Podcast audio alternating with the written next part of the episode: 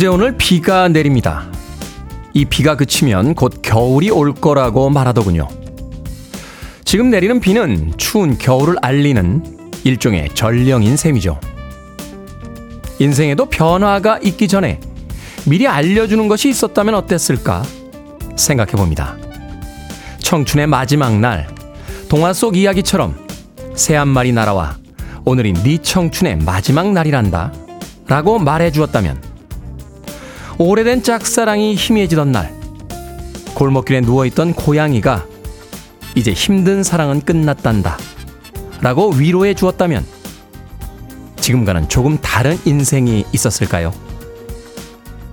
한 주가 다시 시작됩니다. 11월 6일 월요일 김태환의 프리웨이 시작합니다. 비 오는 아침 시나 이스턴의 Morning Train으로 시작했습니다. 빌보드 키드의 아침 선택, 김태훈의 프리웨이. 저는 클 태 자 쓰는 테디, 김태훈입니다. 천향숙님, 굿모닝 테디. 5035님, 안녕하십니까. 김태훈님, 아침부터 촉촉하게 가을비가 오네요. 출근길에 신호대기 하면서 메시지 보냅니다. 라고 하셨습니다. 운전 중엔 보내시면 안 됩니다. 자, 4811님, 이 빗 속에도 출몰하는 모기 한 마리 때문에 새벽잠을 설쳤네요. 어차피 일어나야 할 시간이었지만 왜 이리 억울할까요? 하셨는데 여름에 계속 놀다가 이제 산란하기 위해서 사람의 피를 빠는 모기 한 마리도 꽤나 애처롭게 느껴지는군요. 자, 일어나세요. 4811님. 이제 일어날 시간입니다. 박경호님, 새벽보다 더 어두운 아침입니다. 라고 하셨는데, 엄살 부리지 마세요. 새벽보다는 지금이 훨씬 더 밝아져 있습니다. 3200님, 비가 와서 노선에서 고생하는 성남 시내버스 250번 기사 여러분, 노면 상태 상당히 미끄럽습니다. 급하게 운행하지 마시고 안전 운행하시길 바랍니다. 라고 당부의 문자 보내주셨고요. 최순계님께서는 굿모닝 테디 03번 버스 안 테디 나와서 더 좋습니다. 패딩 꺼내 입어야 되나요? 하셨는데 비가 오고 나서 기온이 조금 떨어지긴 했습니다만 오늘 아침 패딩까지 입을 정도의 날씨는 아닌 것 같아요. 너무 두껍게는 입고 나오지 마십시오. 대신 비가 왔기 때문에 습도가 높아서 조금 쌀쌀합니다. 자, 청취자들의 참여 기다립니다. 문자번호 샵 1061, 짧은 문자는 50원, 긴 문자는 100원, 콩으로는 무료입니다. 유튜브로도 참여하실 수 있습니다. 자, 윤재윤님께서는 테디 안녕하세요. 오늘 프리웨이 신입사원 인사드립니다. 앞으로 잘 부탁드립니다. 라고 하셨는데 저도 잘 부탁드리겠습니다. 여러분은 지금 KBS 2라디오 김태훈의 프리웨이 함께하고 계십니다. KBS 2라디오. Yeah, 김태훈의 프리웨이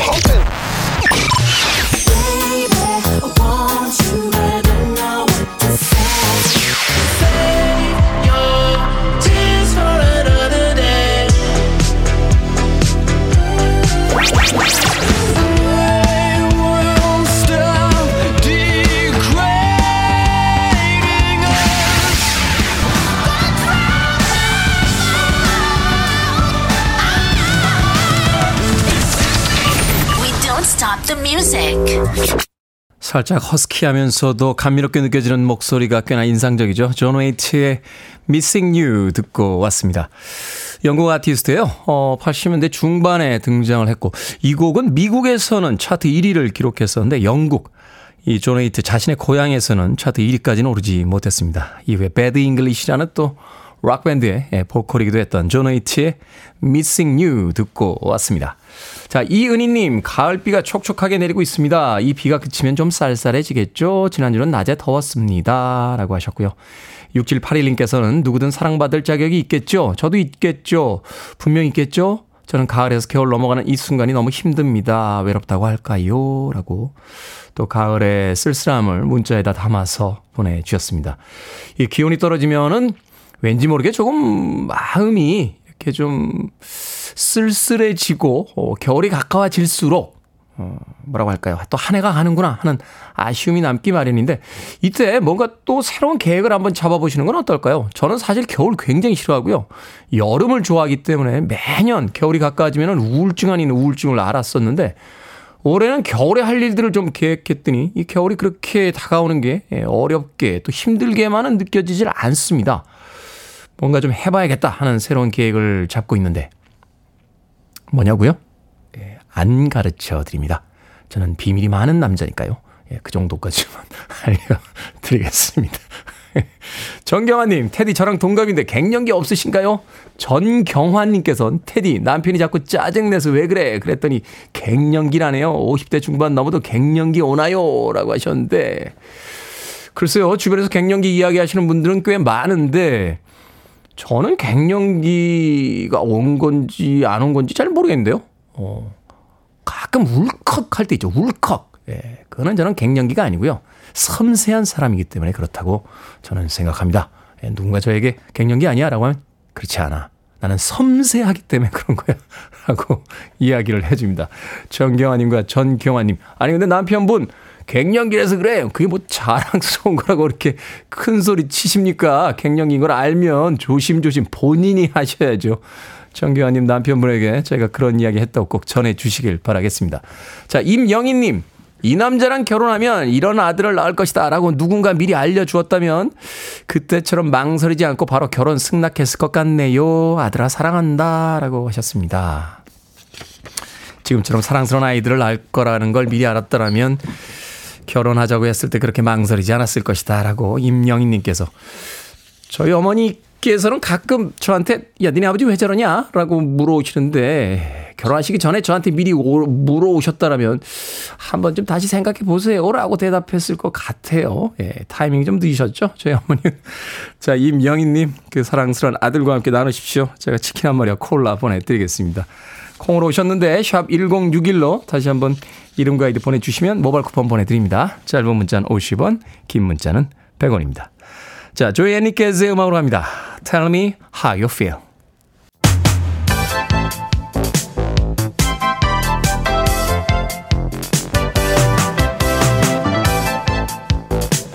이 시간 뉴스를 깔끔하게 정리해 드립니다. 뉴스 브리핑 캔디 전예현 시사평론가와 함께합니다. 안녕하세요. 안녕하세요. 캔디 전예현입니다. 자, 정부가 내년 상반기까지 공매도를 전면 금지하기로 했습니다. 예, 일단 공매도라는 것은요. 주가 하락이 예상되는 주식을 빌려서 팔았다가 주가가 내려가면 싸게 사서 갚아서 차익을 얻는 투자 기법입니다. 정부에서 이런 공매도를 6일부터 내년 상반기까지 전면 금지하겠다는 겁니다. 내년 상반기까지니까 한시적 금지라고 일단 봐야겠고요. 금융위원회의 설명을 좀 종합을 해보면 이 무차익 공매도로 인해서 시장이 신뢰를 잃고 있다. 부작용을 막겠다라는 겁니다. 실제로 이제 일부 개인 투자자들을 중심으로 외국인 그리고 기관 투자자의 공매도가 국내 증시에 너무 악영향을 미치고 있다는 주장이 나온 바가 있습니다. 따라서 정부의 이번 대책에 대해서 일각에서는 환영하는 의견도 있는 것으로 전해지는지요. 정반대로 지금 우려하는 목소리도 나오고 있습니다. 지금 어떤 공매도의 순기능도 봐야 되는데 이렇게 할 경우에 글로벌 투자자들로부터 한국 시장에 신뢰를 잃는 것 아니냐 이런 우려의 목소리도 나오고 있다라고 하는데요. 또 하나 지금 주목할 점은 이게 정부 여당이 총선을 앞두고 너무 갑작스럽게 이런 대책을 발표하는 것 아니냐는 시각도 있습니다. 물론 예전에도 공매도를 한시적 금전지가 있는데요. 세 차례 정도 됩니다. 근데 당시에 보면 정말 시장의 불안 상황에서 어쩔 수 없다라는 여론이 형성되어 있었거든요. 뭐 금융위기라던가 유럽 재정 위기, 코로나19 등의 명분이 있었는데 이번엔 좀 너무 급작스러운 것 아니냐. 정치권에서 무차입 공매도, 즉 불법으로 인한 수익 환수나 이 부분은 강도 높게 제재를 해야겠지만 그렇지 않은 합법적 공매대까지 규제하는 것은 과잉이다. 이런 목소리도 나옵니다. 그러니까 특별한 어떤 이슈가 없는데 이것이 혹시 내년 총선용 정책이 아니냐 이렇게 음. 지금 이야기가 그렇죠. 있다는 거죠. 자, 김포의 서울 편입론 정치권에서 내내 뜨거운 이슈였습니다.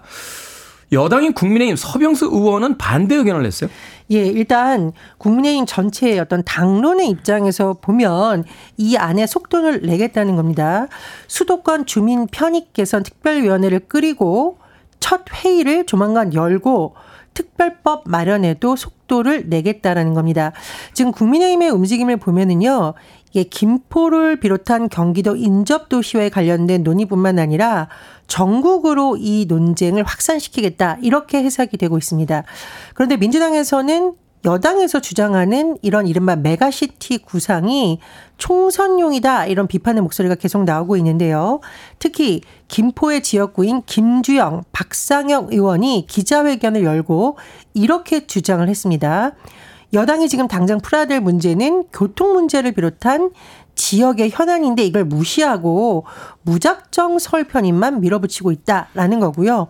또 하나 김기현 대표, 즉 국민의힘 김기현 대표와 김포 서울 편입 특위위원장을 맡은 국민의힘 조경태 의원이 그럼 내년 총선에서 김포 지역에 출마해라 이렇게 주장을 하기도 했습니다.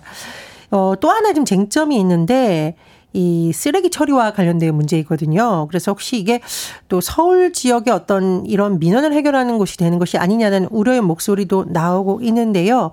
어, 테디님이 말씀해 주셨듯이 국민의힘은 사실상 이게 당론입니다. 하지만 국민의힘의 국회의원 중에 처음으로 공개적으로 반대하는 목소리가 나왔는데 바로 서병수 의원이 이런 입장을 낸 겁니다. 어, 서병수 의원이 서울을 더 메가하게 만든다는 것은 대한민국의 경쟁력을 갉아먹는 짓이다라고 반대의 목소리를 냈습니다. 이게 이렇게 갑작스럽게 진행해야 될 일인가?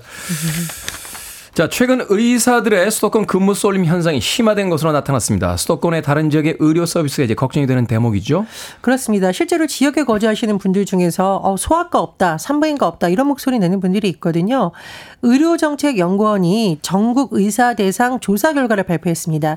2020년 기준으로 응답자 중에 서울에 근무한다고 답한 의사 38.1%였는데 2016년 조사와 비교해 봤더니 4년 만에 서울에 근무하는 의사가 전체의 26.4%에서 11.7%포인트나 높아졌습니다. 제가 지금 서울만 말씀드린 거니까요. 네. 그 다음 수치 한번 볼까요? 경기권 근무 의사가 전체에서 차지하는 비중은 18.4%에서 21.1%로 높아졌고, 인천도 4.7%에서 5.0%로 높아져서 2020년 기준 서울, 경기, 인천에 근무하는 의사의 비율은 무려 64.2%에 달합니다. 10명 중에 6명이 서울, 경기, 인천에 있다. 그럼 부산을 한번 살펴볼까요? 2016년 근무 의사 비중이 7.9%였는데 4년 만에 4.6%로 줄었고요. 대구도 2.8%포인트 감소했다고 합니다. 네, 지역의 의료 서비스 참 문제군요. 자, 먹거리 물가의 고공행진 체감하는 분들 많으실 텐데 실제 원가 상승분 이상으로 가격을 높이는 꼼수 인상도 원인 중에 하나다라고 분석이 나왔습니다. 물론 이제 외식업계의 입장을 들어볼 필요가 있긴 합니다만 제조사들의 입장을 들어보면 원자재가 상승했다 그래서 출고 가격을 올립니다. 그런데 다시 이거를 외식업체에서는 어떡하냐 메뉴판에 너무 과하게 좀 이 퍼센트를 반영하는 것이 아니냐 이런 목소리가 나오고 있다라는 거죠. 예를 들어 국산 쇠고기, 수입 쇠고기 10월 소비자 물가가 작년 동월 대비 오히려 떨어졌어요. 3.1%, 0.1%. 근데 식당에서 사 먹는 외식 물가 2.2% 상승을 했고요. 라면 물가 1.5% 하락했는데 라면 외식 즉 라면 사 먹는 가격은 6.1% 올랐다고 합니다. 소주 출고가 오르긴 했어요. 근데 한 자릿수 인상이 됐는데 식당에서는 병당 4,000원, 5,000원에서 5,000원, 6,000원까지 20%대로 오르는 구조라고 합니다.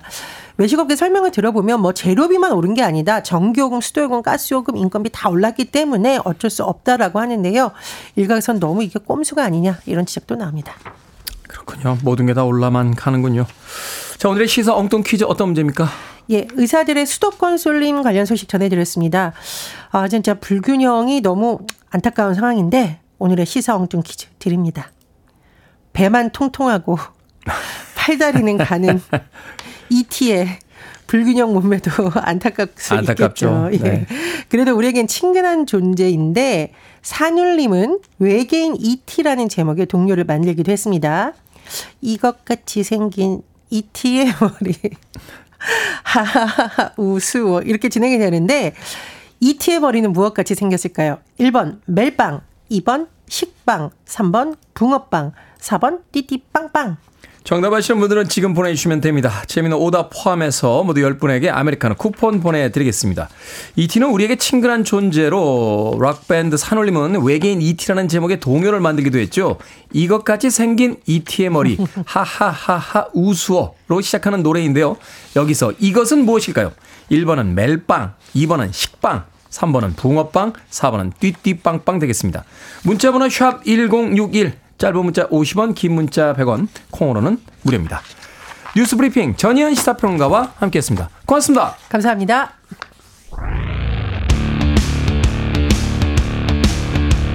(8178님과) (5813님께서) 신청하셨습니다 뮤즈입니다 (uprising)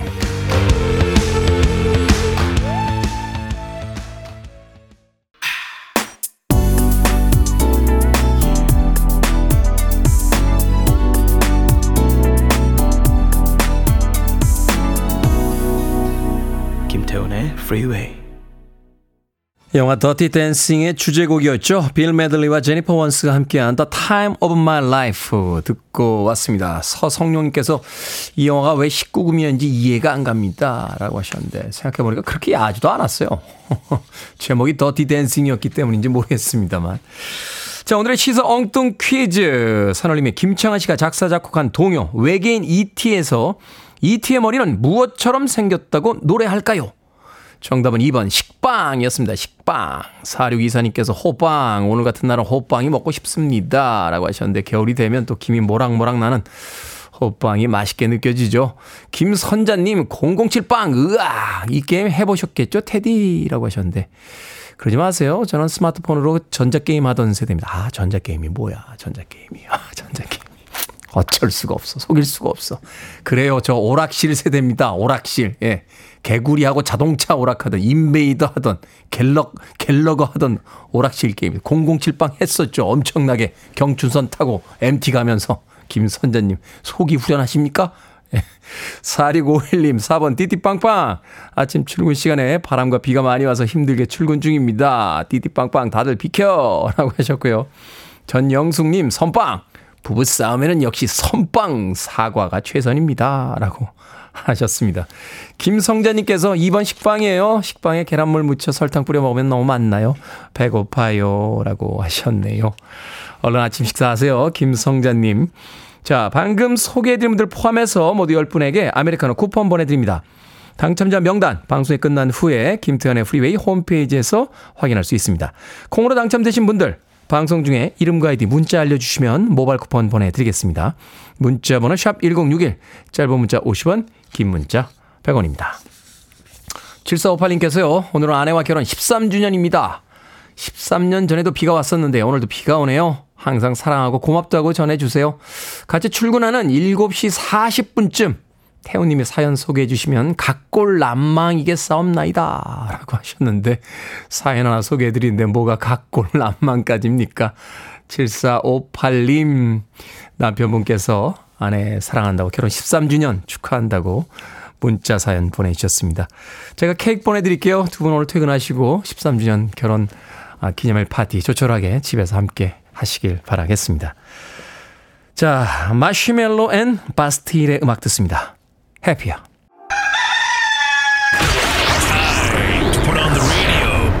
김태훈의 프리웨이 Are you ready?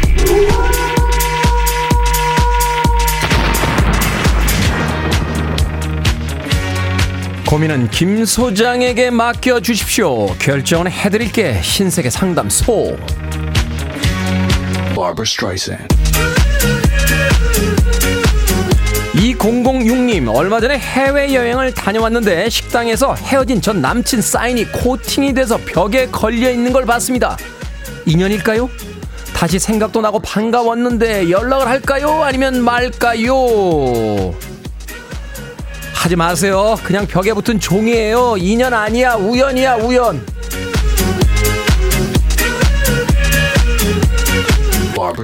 2508님, 관사가 너무 추워요. 내년에 리모델링을 할 예정인데, 올해를 위해 난로를 살까요? 아니면 말까요? 날로 삽시다. 올해를 잘 보내야 내년이 있습니다.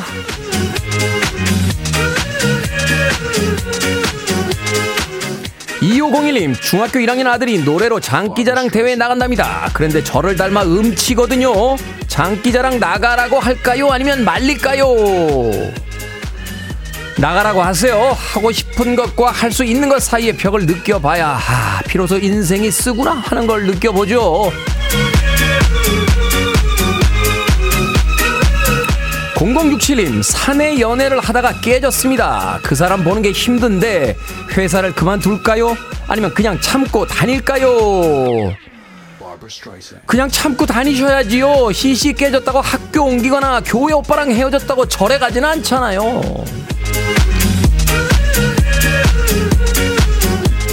방금 소개해드린 네 분에게 선물도 보내드립니다. 콩으로 뽑힌 분들 방송 중에 이름과 아이디 문자로 알려주세요. 고민 있으신 분들도 계속해서 의뢰해 주시기 바랍니다.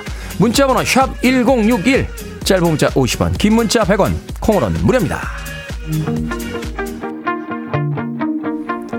데이비 게타 피처링 시아입니다. 티타늄.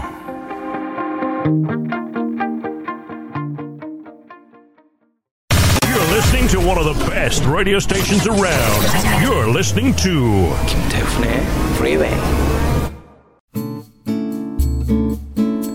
빌보드 키드의 아침 선택 KBS 2 라디오 김태훈의 프리웨이 함께하고 계십니다. 1부 끝곡은 8252님께서 신청하신 마이클 부블레와 넬리 퍼타도가 함께한 Quando Quando Quando입니다. 저는 잠시 후 2부에서 뵙겠습니다.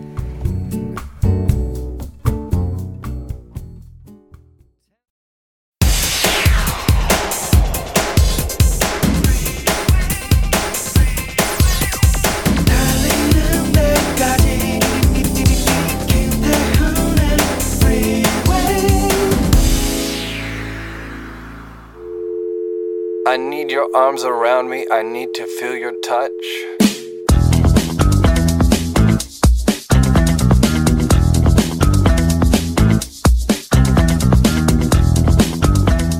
종종 도대체 살아가는 것이 재미가 없다.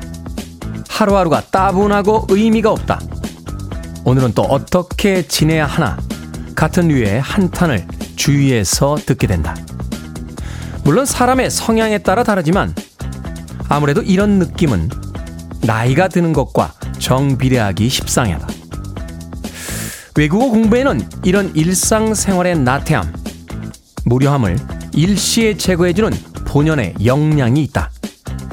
누가 아는가? 50대에 시작한 외국어 공부 하나가 100년 인생의 나머지 후반기를 지루하지 않고 생기 넘치게 만드는 더없이 소중한 동반자가 되어줄지.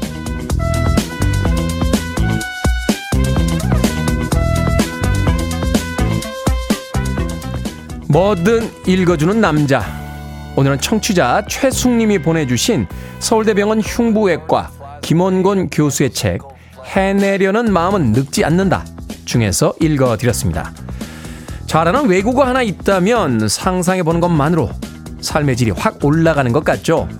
원어민처럼 능숙하진 못하더라도 인생의 선택지가 지금보다 훨씬 늘어날 테니까요. 해외여행을 갈 때도 책을 읽고 드라마를 볼 때도 더 다양한 경험을 할 수 있을 테니 얼마나 재밌을까요? 남일처럼 생각할 필요 뭐 있겠습니까? 지금이라도 늦지 않았습니다. 이 나이에 그걸 언제 배워 싶지만 뭐라도 시작하면 뭐라도 되어 있기 마련이니까요. 존 레논의 Just Like Starting Over 듣고 왔습니다. 자, 이 곡으로 김태훈의 프리웨이 2부 시작했습니다. 아, 최근에 비틀스가 새 음반을 발표했죠.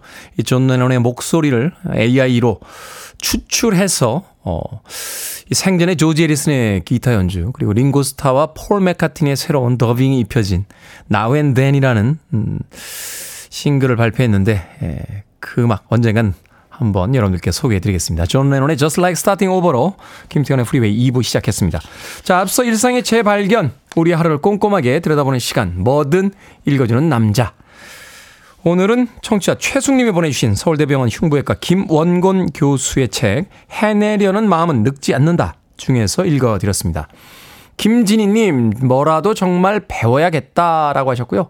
최지현님께서는 외국어 잘하는 거 평생 꿈인데 이루질 못해서 꿈을 평생 안고 가고 있습니다. 라고 하셨는데, 배우면 되죠. 어, 저는 나이가 60이 되면요. 어, 이탈리아어 배울 거예요. 이탈리아어. 네, 이태리어 배울 겁니다. 계획이 다 있습니다. 아, 송강호 씨는 아들아, 너는 다 계획이 있구나. 라고 하셨는데, 아, 저는 이미 다 계획이 있습니다. 아, 이탈리아를 배워서 이탈리아에 갈 겁니다. 네, 이탈리아. 이탈리아에 가서, 아, 벨리시마, 벨리시모 하면서. 음, 요리도 배워볼 생각이에요. 예. 그때쯤 되면 조금 한가해지지 않을까요? 어, 조금 한가해지면 뭘 배우기 제일 좋은 나이인데 사람들은 지금 배워서 언제 해? 라고 거꾸로 생각하는 것 같아요. 바쁜 일상의 일들이 조금 한가해질 때 뭐라도 배울 수 있는 최고의 시간이 오는 게 아닌가 하는 생각이 듭니다. 김윤숙님, 중요한 건 꺾이지 않는 마음, 마음가짐이 중요해요. 라고 하셨고요. 네, 정지우님, 그리고 고딩 때 배우던 일어 책을 아직 간직하고 있습니다. 언젠가 다시 복습하려고요. 그 외국어, 외국어, 예, 외국어, 예, 외국어 하나 배워두면 좋죠. 아무리 뭐 자동 번역기가 있다 하더라도 어, 최근에도 배우는 거 있어요. 어, 외국어는 아니고 어, 슬립백이라고요. 어, 이렇게 언젠가 찍어서 올립니다. 예, 동영상에 예, 초전도체 춤이라고 있습니다. 발이 땅에 안 닿는 것처럼 네, 왼발을 밑으로 내렸다 옆으로 옮기면서 오른발이 재빨리 쫓아가면 되거든요. 예, 집에서 연습하고 있는데 언젠가 되는 날 동영상 찍어서 올리도록 하겠습니다. 관절이 버텨줘야 될 텐데. 자, 뭐든 읽어주는 남자. 여러분 주변에 의미 있는 문구라면 뭐든지 읽어드립니다. 김태훈의 프리웨이 검색하고 들어오셔서 홈페이지 게시판 사용하시면 됩니다. 말머리 뭐든 달아서 문자라도 참여 가능하고요. 문자 번호 샵 1061, 짧은 문자 50원, 긴 문자 100원, 콩으로는 무료입니다. 오늘 채택된 청취자 최숙님에게 촉촉한 카스테라와 따뜻한 아메리카노 두 잔 모바일 쿠폰 보내드리겠습니다. I want it, I need it, I'm desperate for it. Okay, let's do it. 김태훈의 Freeway. 두 곡의 음악 이어서 듣고 왔습니다. 8033님께서 신청해 주신 케알라 세틀 그리고 The Greatest Showman Ensemble이 함께했던 This Is Me 그리고 이어진 곡은 세라 버렐리스의 브레이브까지 두 곡의 음악 이어서 들려드렸습니다. 조원영님, 오늘따라 더 활기찬 테디 목소리 멋지네요. 비 오는 날 같지 않습니다. 라고 하셨는데, 날씨에 기분이 좌우돼서는 안 되겠죠? 비가 오긴 합니다만, 그래도 조금 밝게 한 주의 시작 가져가시는 건 어떨까 하는 생각이 듭니다. 신순규님, 오전에 치과 가야 하는데 날씨가 가지 말라고 하네요. 그래도 가야겠죠. 테디 일어나라고 한마디 해주세요. 라고 하셨는데 오늘 놀러 가는 날이었으면 해외에 여행 가는 날이었으면 벌떡 일어나셨겠죠. 치과 가기 싫긴 합니다만 그래도 가셔야 해요. 치과는 하루에 더 빨리 가시는 게 덜 아프고 돈도 덜 듭니다. 신순규님 얼른 치과 다녀오십시오. 자, 7번 올빼미님, 테디 방송 관두시면 앙대용 라고 하셨는데, 아니, 지난주부터 자꾸 이런 사연들 오시는데, 저 말고 무슨 이야기 들으신 거 있으세요? 예? 본부장님이나 뭐 CP님께서 뭐라고 하셨나? 나만 모르나? 예, 방송에 대해서 저는 계속 하고 싶은데요. 예. 어떻게 좀 해 주십시오. 예. 뭐, 여러분들께서 해 주셔야지 뭐 제가 한다고 될 수 있는 건 아니니까. 어. 그래서 그런가? 요새 자꾸 백유빈 작가가 제 눈빛을 피하고, 예. 이수연 작가는 고기를 푹 꺾고 들어오는데, 예. 나만 모르고 뭐가 있나요? 예. 지금도 지금 스탭들 4명이 다 각기 다른 데 보고 있어요. 저를 안 봅니다. 예. 7번 올빼미님. 저는 계속 하고 싶습니다. 예. 안 간둘 거예요. 예. 끝까지 할 겁니다. 자, 황윤아님, 황윤아라고 읽어주세요. 라고 하셨는데, 황윤아님 읽어드렸습니다. 그리고 582님께서 테디 생각해 봤는데 저 테디 방송 좋아하는 것 같아요. 그냥 편하네요. 친구가 되어줘서 고맙습니다. 라고 하셨습니다. 얼마 전에 본 미야자키 하야오의 그 애니메이션에서 그 남자 주인공이 그런 이야기를 하더군요. 저 거친 세상으로 다시 갈 건가? 가서 뭘 할 건가? 라는 질문에 친구를 만들 겁니다. 라는 그 대사가 굉장히 인상적이었어요. 5581님. 친구가 되어 주셔서 저도 감사합니다. 좋은 하루 보내십시오. 그리고 김수정님과 1719님께서 생일이라고 생일 축하해 주세요. 라고 또 문자 보내주셨습니다. 두 분 이외에도 오늘 특별한 날 맞으신 분들 모두 다 축하드리겠습니다. 자, 이정숙님께서 신청하신 음악 듣습니다. Weekend, Save Your Tears.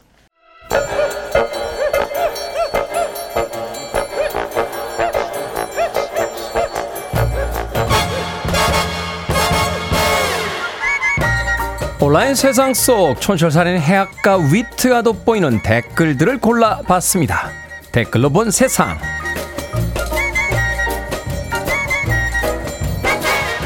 첫 번째 댓글로 본 세상. 요즘 일본에서는요, 젊은 세대들 사이에서 한식이 유행이라고 합니다. 커다란 까망베르 치즈가 통째로 들어간 치즈 김치찌개가 특히 인기라고 하는데요. 우리 돈 약 13,000원이면 통 까망베르 김치찌개에 공깃밥, 몇 개 밑반찬 정식을 먹을 수 있다는군요. 매운 음식을 잘 먹지 못하는 일본 사람들도 치즈 덕분에 맛있게 먹을 수 있다는데요.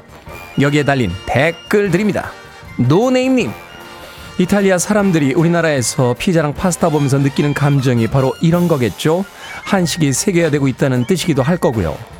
아이아이님. 매번 느끼는 거지만 김치는 뭐랑 먹든 다 잘 어울리는 것 같습니다. 거기에 어디 얹어도 맛있는 치즈가 더해졌으니 맛이 없을 리가 없을 것 같은데요. 그나저나 엔화가 떨어져서 그런가요? 김치찌개에 치즈까지 들어간 정찬이 13,000원이다. 우리나라보다 싼 것 같네요.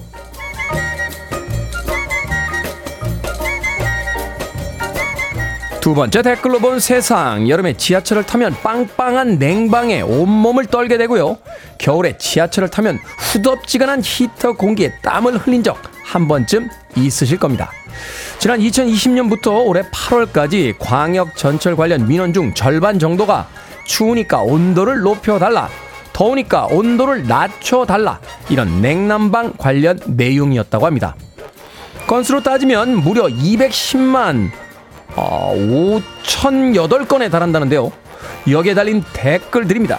리프님, 버스는 히터 나오는 곳이 정해져 있어서 잘못하다 히터 나오는 자리에 앉으면 용암이 앉아 있는 것 같더라고요. 지퍼님, 열차 시간 얼마 안 남아서 급하게 뛰어오면 땀 나는데요. 히터까지 빵빵하면 땀이 국수물처럼 떨어집니다. 그나저나 춥고 더운 건 개인 체질에 입고 있는 옷에 따라 다른 건데 지하철 관계자 여러분들 고민이 많으시겠습니다.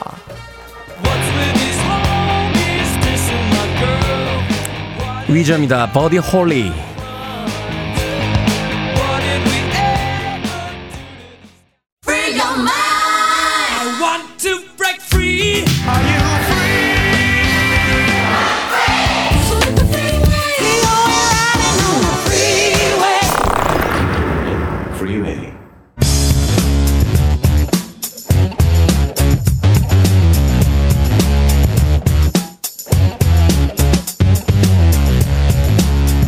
월요일은 과학 같은 소리 하네 재미있는 과학 이야기 더 재미있게 풀어주시는 분이죠.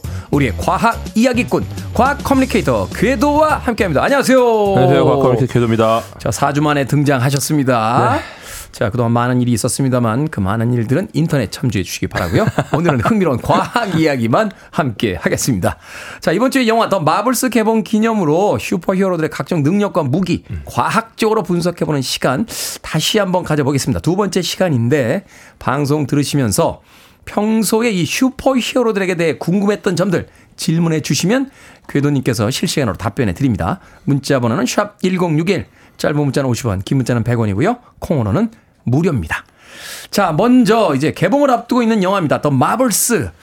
이 히어로의 능력부터 좀 여쭤보도록 하겠습니다. 우리나라의 그 배우죠. 박서준 씨가 어, 네. 네, 출연을 한다라고 해서 또 화제가 되고 있는데 등장인물 중에 한 명이 모니카 램보라는 캐릭터가 있는데 빛의 파장과 에너지를 볼 수 있는 아주 특별한 능력을 가지고 있습니다. 네.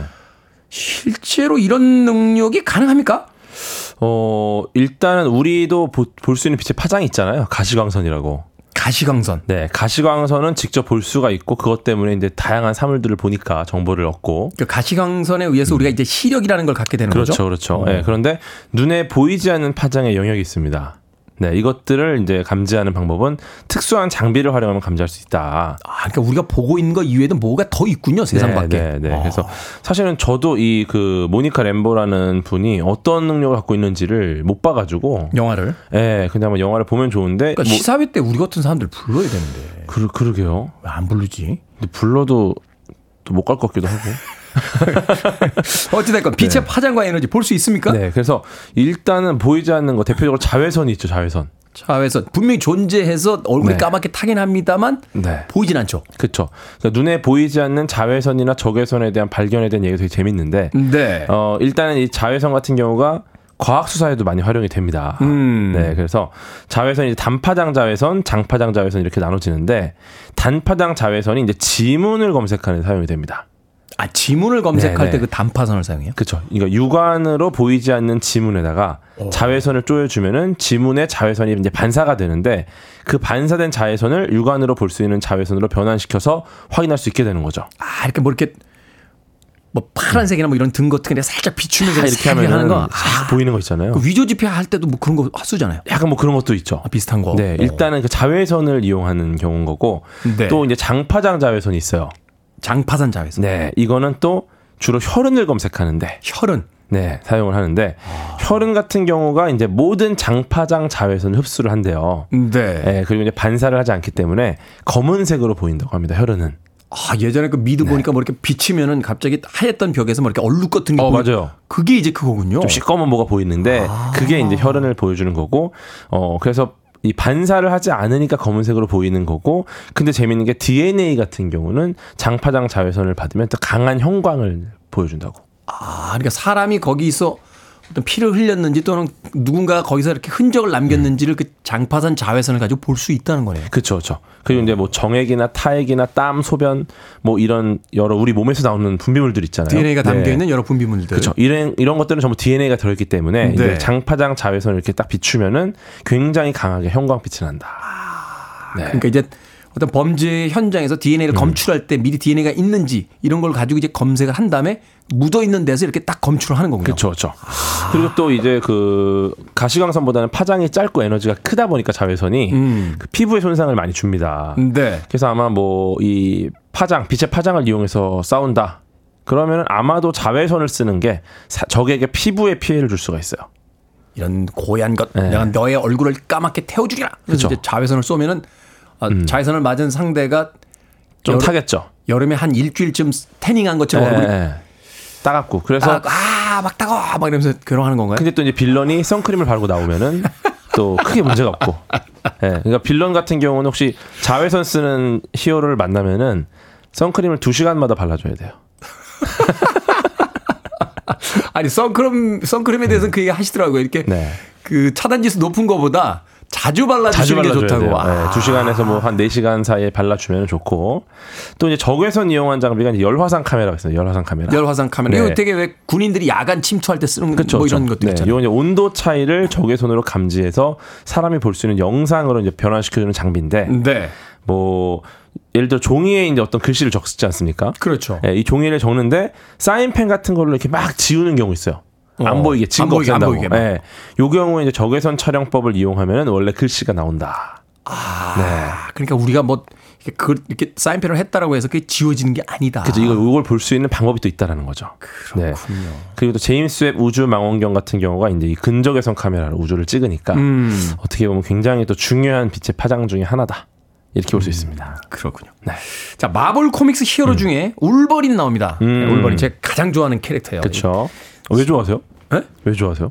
어, 멋있잖아요. 아. 몸에서 칼이 훅 나오는데 아. 그 나올 때 얼마나 아플까 싶기도 하고. 그러니까요. 근데 이제 울버린의 특징 중에 하나가 이제 몸에 재생이 되니까 아. 다시 칼날이 들어가면 살이 싹 아물면서 어. 뭐 이런 건데 아프긴 하겠다. 자, 이 모든 금속을 찢어버리는 울버린의 이 손톱 이게 아다만티움이라는 금속인데 이게 절대 안 깨지더라고요. 음. 이게 어떤 금속입니까? 이게 그 저번에 비브라늄 설명을 한번 드렸어요. 비브라늄. 히어로의 광 얘기할 때 그 똑같이 비브라늄처럼 이제 실존하지 않는 세상에서 가장 단단한 금속 실존하진 않는다. 네, 이란 설정인데 영화 설정상 이제 가공을 위해서 액체 상태를 유지하다가 음. 한번 고체가 되면 초고열에서만 다시 액체가 되고 그렇지 않으면 절대 파괴가 되지 않는. 그러니까 딱 한 번 이렇게 해버리면 우리 순간 접착제 붙이듯이 네. 한번 바르고 붙이면은 끝이잖아요. 한번 고체가 돼버리면, 예, 한번. 붙어버리면. 예, 그런 느낌으로 이제 절대 이제 다시는 뭐 파괴하기 어려운 그런 금속인데 현실에서도 이 비슷한 금속이 있습니까?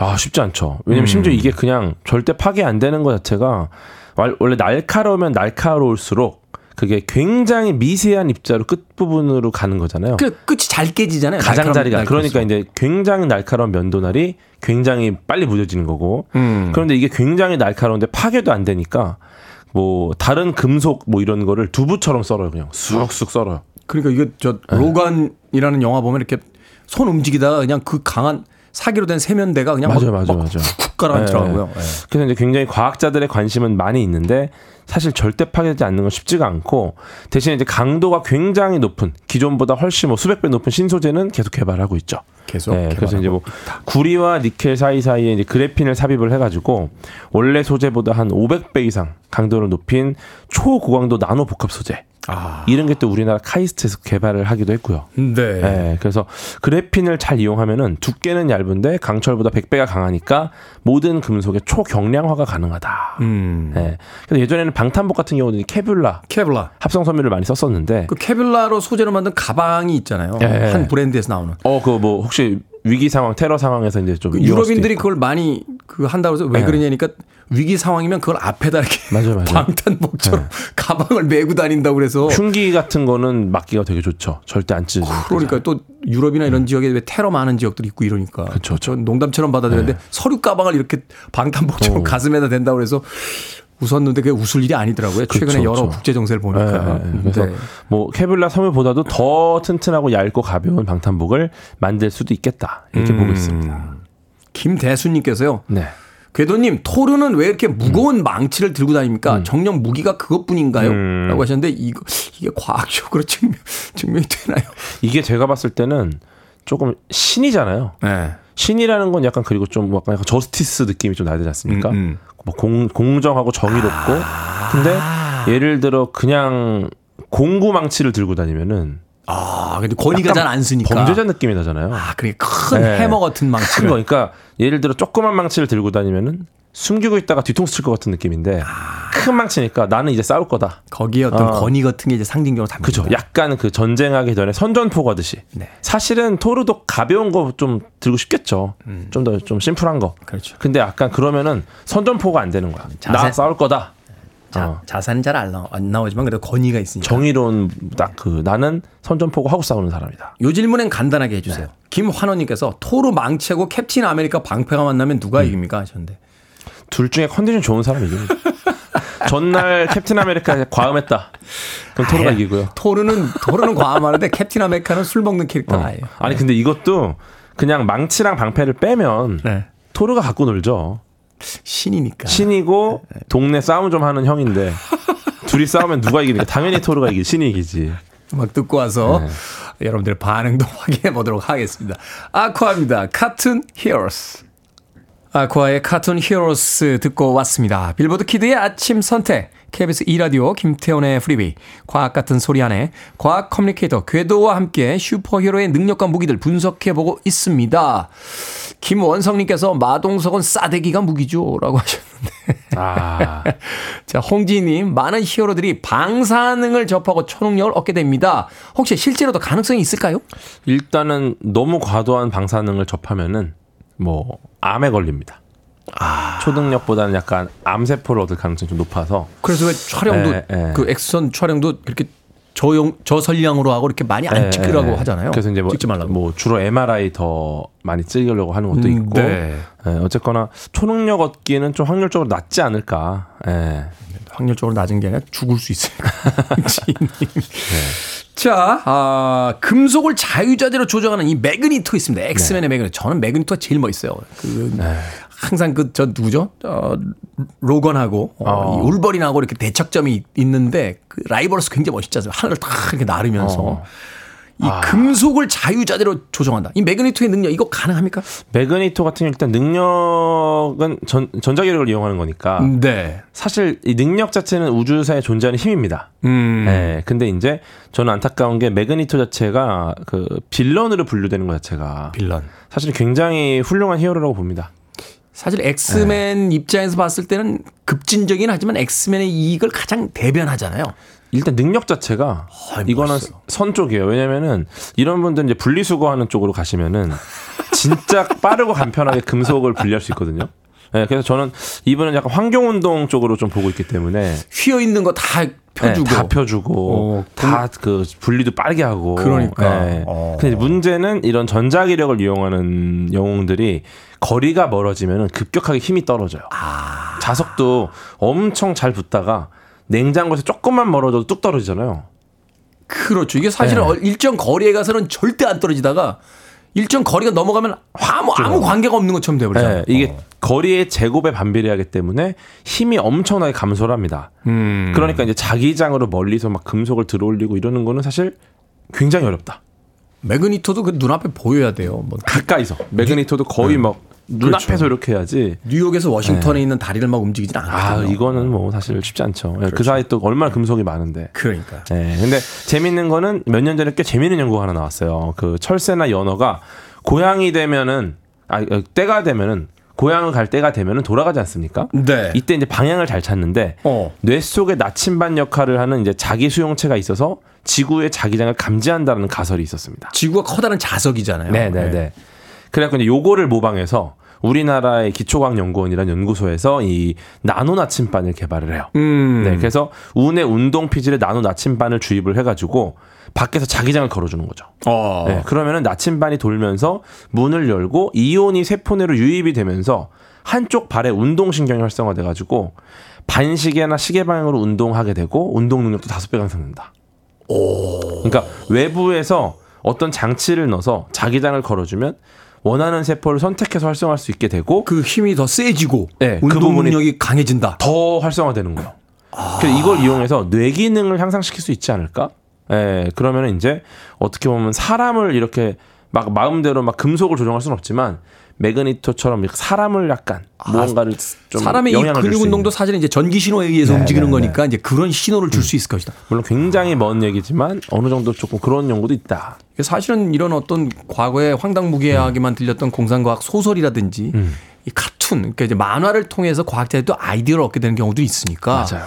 이게 또 현실화될 수 있는 부분도 있다. 자, DC 코믹스로 가보도록 하겠습니다. 너무 네. 마블만 한다라고 해서 음. 배트맨, 배트맨 멋있죠. 배트맨이 당신의 초능력은 뭐야? 라고 플래시가 물어보니까 부자지. 라고 어, 이야기. 아, 맞아요. 그 장면 정말 눈물 어. 확 쏟아지더군요. 네. 정말 아, 저런 얘기 하고 싶다 막 이런 생각을 했었는데. 자, 이 배트맨이 고층 건물에서 뛰어내릴 때 망토를 탁 펼치면 진짜 박쥐처럼 슉 나릅니다. 맞아요. 명장면들이 좀 나오죠. 가능합니까? 이게 그 레스터 대학에서 물리학 전공 대학원생 4명이서 물리학 저널에 배트맨의 활공을 분석한 추락하는 배트맨의 궤적이라는 논문을 썼습니다. 네. 예. 그래서 이제 배트맨 비긴즈에서도 배트맨이 활공을 하는데 그렇죠. 어, 논문에 따르면 고담 시티 150m 빌딩에서 배트맨이 폭 4.7m 망토를 입고 활공할 때 4.7m. 350m 정도를 날아갈 수 있는데 착지 네. 속도가 시속 109km. 착지가 예, 그러니까 이거는 생명에 위협을 주는 속도다. 생명 위험이 그래서. 아, 아마 그 자리에서 즉사한다. 109 109km 갔다가 땅에다가 박는데 어떻게 어떻게 살아요? 네. 그래서 이제 이분들이 인터뷰를 했는데 어, 활공할 때 살아남으려면 더 큰 망토나 낙하산을 차야 된다. 아. 현대 현재 스타일을 유지하려면은 제트 추진제 같은 걸 써야 된다. 거꾸로 역추진을 해야 네. 된다. 그러면서 이제 이거 빨리 DC 쪽에 알려서 어. 앞으로 나올 영화들 조금 수정해야 된다 수정해야 했는데 된다. 뭐 라이즈 때도 뭐 똑같이 떨어지고 그러니까. 네, 어쩔 수 없죠 뭐. 그또 너무 큰 거 하고 막 낙하산 메고 떨어지고 이러면 또 폼이 많이 죽으니까. 배트맨이 네. 떨어지는데 기구 타고 내려오거나 그러니까. 예, 갑자기 네.